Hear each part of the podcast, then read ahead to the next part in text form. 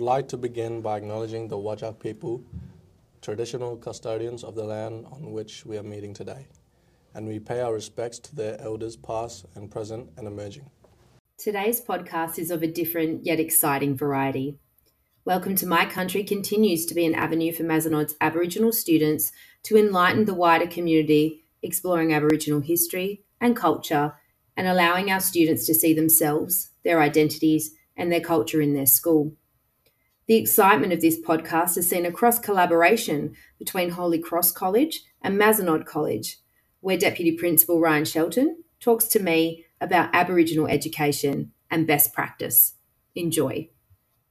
Well, welcome to today's episode of Talking About Pedagogy and welcome to my country. I've got here Beth Murphy. Beth, welcome. Thanks, Ryan. Thanks for having me. And I'm Ryan Shelton for those Welcome to My Country listeners. Uh, we're doing a little bit of a collaboration here. What are we calling it? Mazacross. Mazacross between Mazenod College and Holy Cross um, College. So, um, Beth Murphy is an absolute star of the education world. She is the head of learning diversity at Mazenod College and has a particular part of uh, her job is working with the academics of supporting their Aboriginal students at Mazenod College and a real passion for Aboriginal education. Um, and I'm really inspired by Beth and, and, and her work, and, and I've been on my own little journey around that myself. So today we're going to unpack a little bit about what um, pedagogy looks like in working with our Aboriginal students. Um, and Beth, what's got you so inspired in uh, Aboriginal education? Um, my first degree is actually an archaeology degree, uh, where we did quite a bit of work um, on the land with um, Aboriginal elders and just their knowledge and um, the way that they went about things was just transfixing for me, plus my history degree. So just, yeah. And then working with these boys is really, really amazing. And um, the way that they uh, go about being able to contextualize from being on country to being in the classroom, which is just worlds apart for some of our boys mm. who are from remote communities. Um, we have boys from Beagle Bay, which is probably close, well, it's over 3,000 Ks from where we situate, where we are in Lesmurdie. And then we've got boys that are even from closer to the Northern Territory in Gibbs River, and um, even one of our senior boys in Year 12, he's from Looma originally, so even more mm. more remote. So it's it's very interesting, and they're great kids. They're great boys. What have you learned from working with these boys? That you don't have to wear shoes in the classroom. Oh, how um, good! Yeah, it's pretty good. Um, that to compartmentalize their world is is really challenging, and that the things that we take for granted as being simple in a day aren't necessarily that simple, and that they need their mob.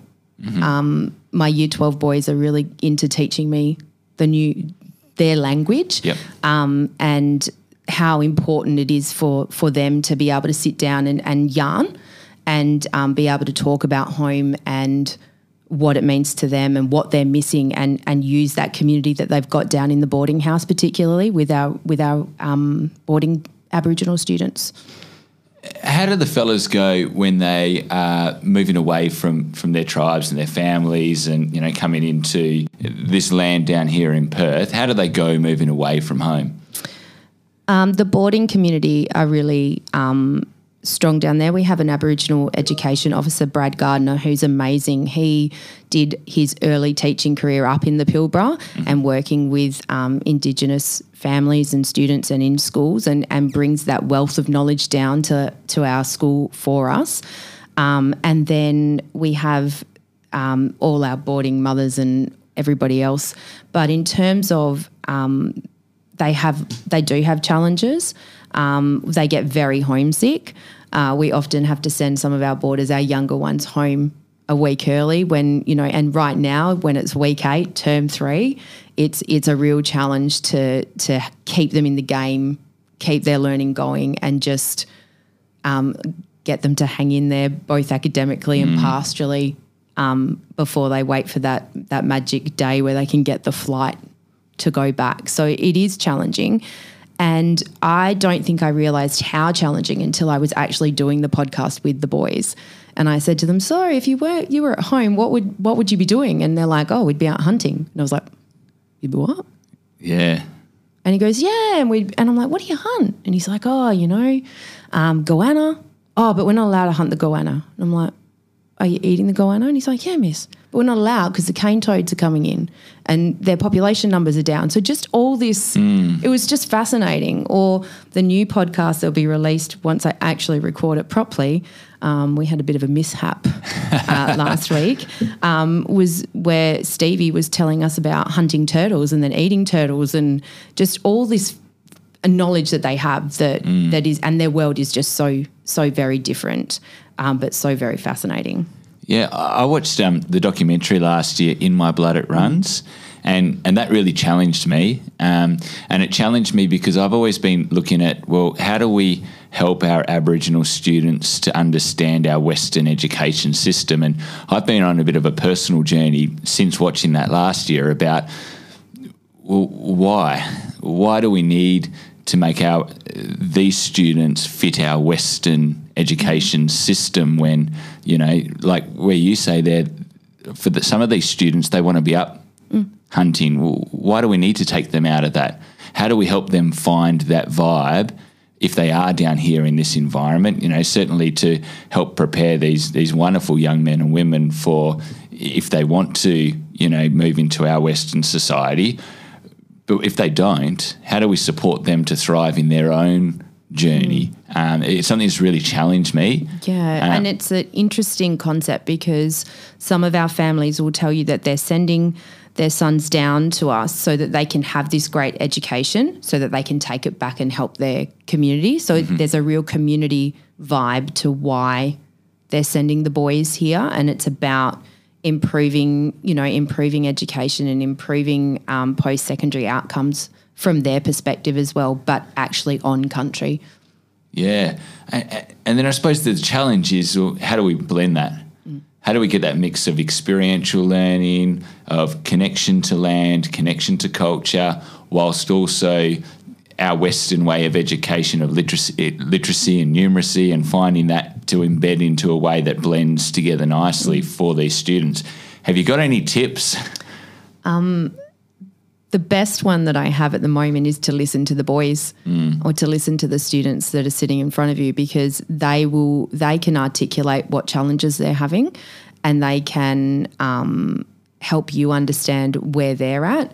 Uh, the other day I was like, but I, I don't understand. And he goes, let me sit you down. Let's sit down and you, I'll draw this for you, miss. And I was like, oh, yeah, let's do that because then I might have an idea of how I can help you. But the listening um, is is the best. My I have three year twelve boys that I work with, along with the rest of, it, of an amazing team up at Mazenod, and um, it's about supporting them with getting that WACE certificate because that's what they value and that's what they want. So a lot of it is that listening because without that, I'm just sort of doing what I n- have been trained to do, I guess.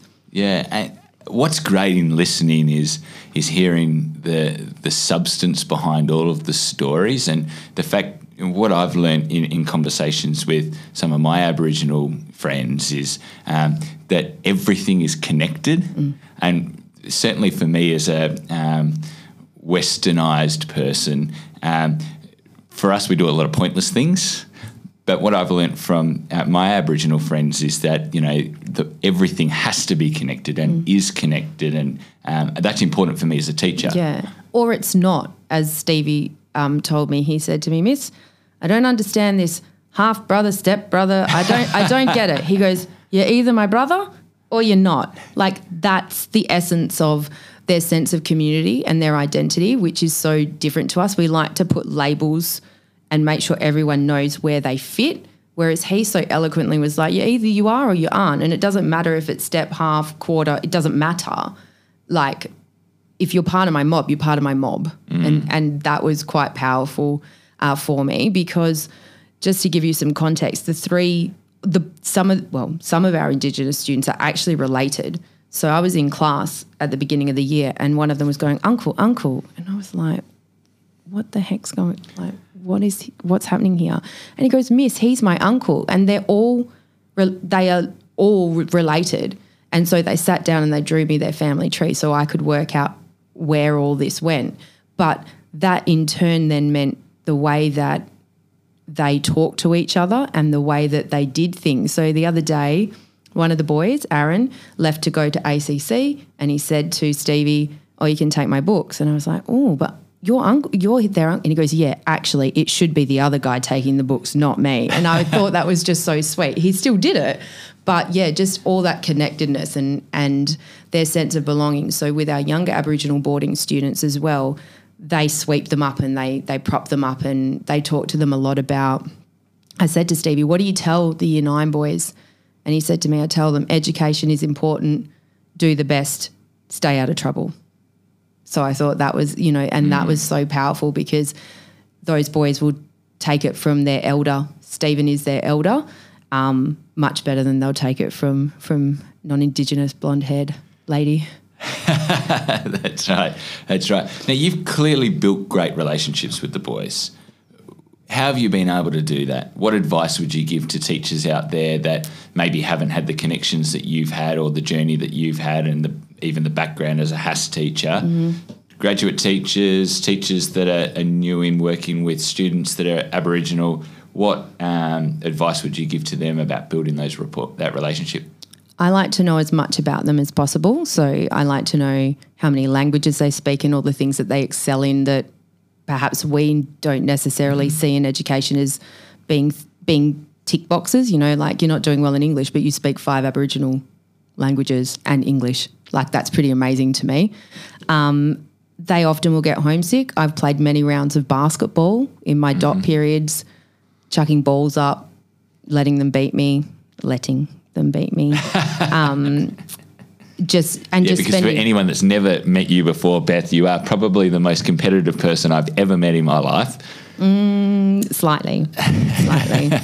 um, yes. So currently there is a debate between my husband and I as who's going to win the QCE, and I, I really feel like it's going to be me. So, um, yeah, no, a little bit competitive, but the boys really thrive. So I've kicked footies, played basketball, and just got some given them some currency or got some currency off them um, so that they felt comfortable enough to know that when they weren't in a place where learning could happen that I was one of their people that they could come and go I just I actually can't right now um, we are developing personalised learning plans as we speak and we ask the boys to put together a mentor team or a transition team as well um, for our younger boys it was really interesting he chose one of the senior boys, yep. um, our Aboriginal teaching assistant, and then me. So I'm we're in the mix. So I think that that is significant. Yeah, that that signifies. But they can choose their own team of people where they feel that they can go to if they are in that. We have a massive team, heads of year, Aboriginal officers, myself. Um, another part of the learning diversity team that looks after them academically with OLNA and, and tracking and all those sorts of things. So we keep a really close eye on them. And I think that you know, makes the parents feel really comfortable having their boys uh, so far from home mm. as well.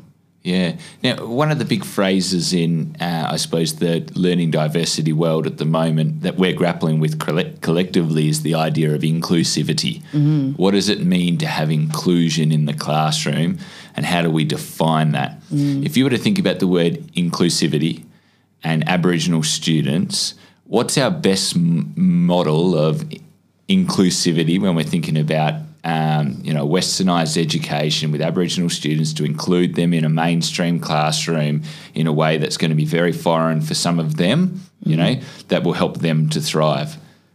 All the all the research and best practice will tell you to bring the resources to them in the classroom.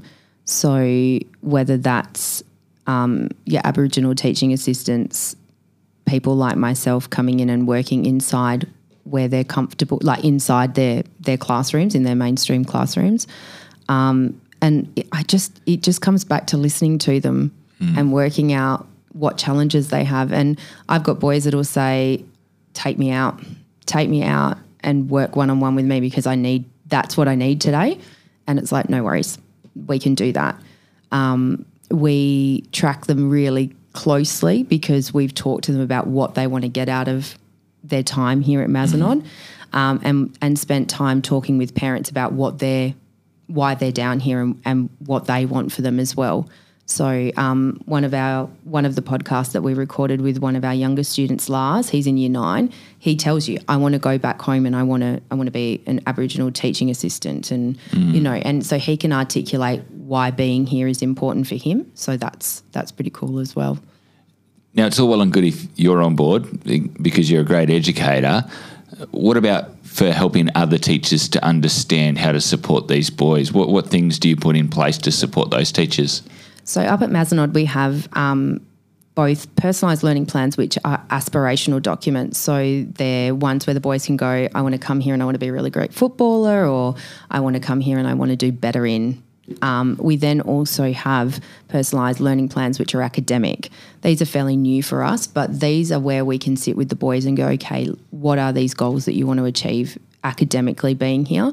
Um, sometimes then, well, it's all about learning progress uh, for them. So we have those as well. And then I guess we take a case management approach. So we have some graduate teachers working with some of our um, Indigenous boys, and it's it's regular check-ins and it's discussing what the wins look like and um, discussing about what the pro- what the approaches are for you know if there are concerns, and then using that team approach to to support them and the student as well. Can I put you on the spot a little bit here? what are some of the mistakes you've made? Or I made a clanger in a Yeah. meeting. Yep. Um, I used what is just a slang term to me. Um, and as soon as it left my mouth, I was like, oh my God. So I was sitting with some um, Aboriginal um, educators from a different sector. And I said, well, I just don't know. We've lost him. He's gone walkabout. And at that point, as soon as the words left my mouth, I realised that walkabout is actually a traditional, you know, traditional term, and to do. Uh, and she said, "Well, is he really on walkabout?" And I said, "Oh no, I just mean we we we don't know where he is right now. We can't locate him." And so I've made those sorts of fumbles. Um, we, you know, I teach English at the moment as well. We're doing um, some Aboriginal texts. Um, a lot of the teachers are a bit worried about how, you know, it's about the stolen generation, and we've got, you know, these students sitting in here who the stolen generation isn't that far removed in their family history. Um, and they get quite nervous about teaching the boys. Um, I haven't made too many mistakes there, so that's that's something. Um, but helping them get through some of their their mistakes as well. But no, my walkabout one's the the, the big clanger um, recently. Yeah, Which is a great conversation about the importance of language because certainly the Noongar language is very different and, and uh, the slang that uh, our Aboriginal brothers and sisters would use is very different to what we might use. What are some of the key terms and phrases that um, you've learnt that people might be able to relate to? Like you alluded to one earlier with, you know, mob i- is a is a good term. Yeah, so I did quite a lot of my HASS background and everything else. We we did a lot about kinship and things like that. But um, the boys have been teaching me, and I won't even repeat them because I feel like sometimes I butcher them. But teaching me the you know the terms that they use. You know, like well, when I when I refer to my mob, this is this is who I'm talking about. Or Stephen will often say to me, "Oh, my auntie, my auntie," and there's just they keep go. There's there's Yep. and he says, "Well, if they're related to me, and it's it's a sign of of respect." So they they like to teach me teach me their their language. They have taught me some um, Aboriginal terms for family members, but like I said, I I would be butchering them if I can if if I repeated them. So, but they really want to share. I think that's what we also don't realize. Maybe when they first came down in year nine, they were quite nervous, but now they've played their didgeridoos at the assemb- at, our full school assemblies. They've led NAIDOC art classes for our students. They talk at assembly. They'll do the podcast. So I thought I was going to have to drag them kicking and screaming down to the Yep. other end of the school for the studio, but they actually want to share which was amazing because um, I thought they'd be a little bit more reserved, but they really do. They they and they're all so different. They have all these amazing um, skills that are so different to each other as well. So it's you know it's very exciting when they when they're talking about home. Well, let's talk about the podcast, Mm. the Welcome to My Country podcast. I've, I've listened to a couple of episodes. Fantastic. Certainly want to like and subscribe on our iTunes. Um, now, what got you into the podcast? Now, it's up for an award at the moment. For those that there are a number of people that listen to this podcast outside of Catholic education. So in Western Australia, we've got some awards each year that are given out to schools in the primary and secondary sector called Quality Catholic Education Awards, um, QCE in short. And uh, you're up at the moment as a nomination for an award. Tell us about the podcast. What's the story? What's the why? What does it look like? like yourself, I do a lot of reading. Um, you and I seem to spend a lot of time on Twitter, uh, downloading and, and reading um, best practice and purposeful pedagogies and, and all the, the latest and greatest things. And I guess what stuck in my head lately was student voice and student agency. Um, we were throwing around NAIDOC ideas and I was they came my the team came up with these amazing ideas. We had um, indigenous films being shown during the weeks, and we had um, the boys had made kangaroo stew and stuff down and was serving it to the boys down um, from the boarding house, which was really cool. And I am going to admit here that I made a flip away comment that went like, "Oh, we should do a podcast," and um, at that point they were kind of like, "Oh, well, do you think anyone will listen?" I was like, "We'll see." And went down to my class because I had the three senior boys and I went, Oh, do you guys want to do a podcast? And they were jumping, like they were like, Yep, Wow. I'll come tomorrow at lunchtime. So then I started scrambling for ideas because, unlike yourself, I'm new to the podcast world and don't have this kind of setup, that's for sure. And they were there. I didn't have to remind, he was waiting for me at the studio that lunchtime. That's amazing. So we recorded it, and then I had to work out how to get it out to the population. Um, so I had some help from my friends down in the arts department, and they they um, teed me up with what we needed to do. And then the next day, the next student was there, and so it just took off a life of its own. And then when we pushed it out via Facebook, families just in our Yeah. community just it just took off. So it was very it was very exciting, and then they felt like superstars. Yeah. So they couldn't believe they were on Spotify. What do you hope to achieve with the podcast? The boys will tell you that being down here has its challenges.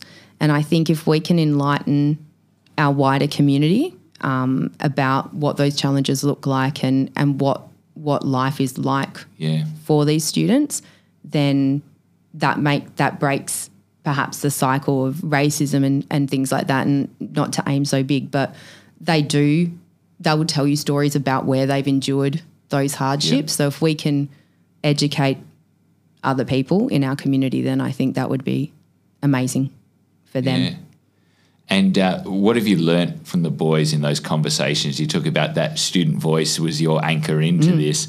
Um, what have they taught you in context of the podcast? Oh my gosh, that turtle meat is green.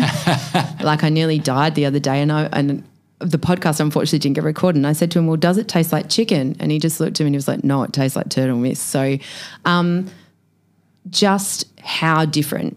So I think sometimes we we go, "Oh yeah, they live." They live up north and they go to school, and you know things are a bit different, and they live in a different way. But the boys were like, "Oh no, we we we we go out hunting. Like you can't do that down here." Like I, you know, we did a video, and they were like, "But I don't, you know, you don't know what people are going to think." Um, that they they want to be, they have plans, and they want to be amazing human beings, and they want to go back to their communities, and they they want to share that, and they talk about Mazenod with such pride um, and such value. So I think we're doing doing some things right there. Fantastic. And so I suppose the challenge to our listeners is to really consider when we think about good pedagogical practice is is about embracing diversity and knowing our students and making real world connections. And there's nothing more authentic you can do as a teacher with real world connections than when we took student agency, give the agency by empowering from their environment. Um, and I- it seems to me like you're doing a fantastic job with that. Well, some of our staff really got on board, I'll be honest. Some of the HASS teachers who, uh, during NAIDOC, when they were doing some NAIDOC lessons, actually used the podcasts for their students to listen to and to and I thought that was so empowering because it wasn't there wasn't a removal from it. Yeah. It was it was in your world in your in your eyesight around you, and so students couldn't escape from being able to be detached from that. And and it was you know year nines were doing it, and there were year nine students speaking. So I thought it was it was really powerful that teachers also brought it into the classroom as well. Yeah. Well, well done, Beth, because you, are leading the way in the system. And, and Catholic Education in West Australia has a commitment to moving not just from cultural awareness, but to cultural competency. And, um, you know, it's really obvious to me that you're, you're a leader in that space at the moment. So, Fanta- uh, fantastic um, what you're doing and um, the podcast welcome to my country um, if you look it up on itunes Spotify. It's everywhere. I didn't. I don't understand how, but it's taken a life of its own. Um, please, please connect And For those welcome to my country listeners that are listening to this episode as well, you can catch me on the talking about pet, my talking about pedagogy podcast. If people want to reach out to you on Twitter, what's your uh, your handle? Oh, I really don't want to say that. I made Twitter before I realised that you can't change your handle. So my Twitter handle is Beth Murphy 1982. Ah. So just in case, yeah. So that's where you'll find them. And a new uh, student one will go out on Friday when the recording equipment actually records the podcast. So Well done. And you can catch me at, at Sheltz12, Shelts with the Z because it's cooler if it's a Z instead of an S. Same sort of thing. When I set up my handle, I thought I was the only person in the world with that. So, um, congratulations. And, you know, I really challenge all of our listeners to really consider to what, what you said today, Beth, to listen. Um, and good pedagogical practice listens to student voice. So, well done on being a leader. and thanks for having me. This was fun. Ah, absolutely. Good luck with everything. Thank you.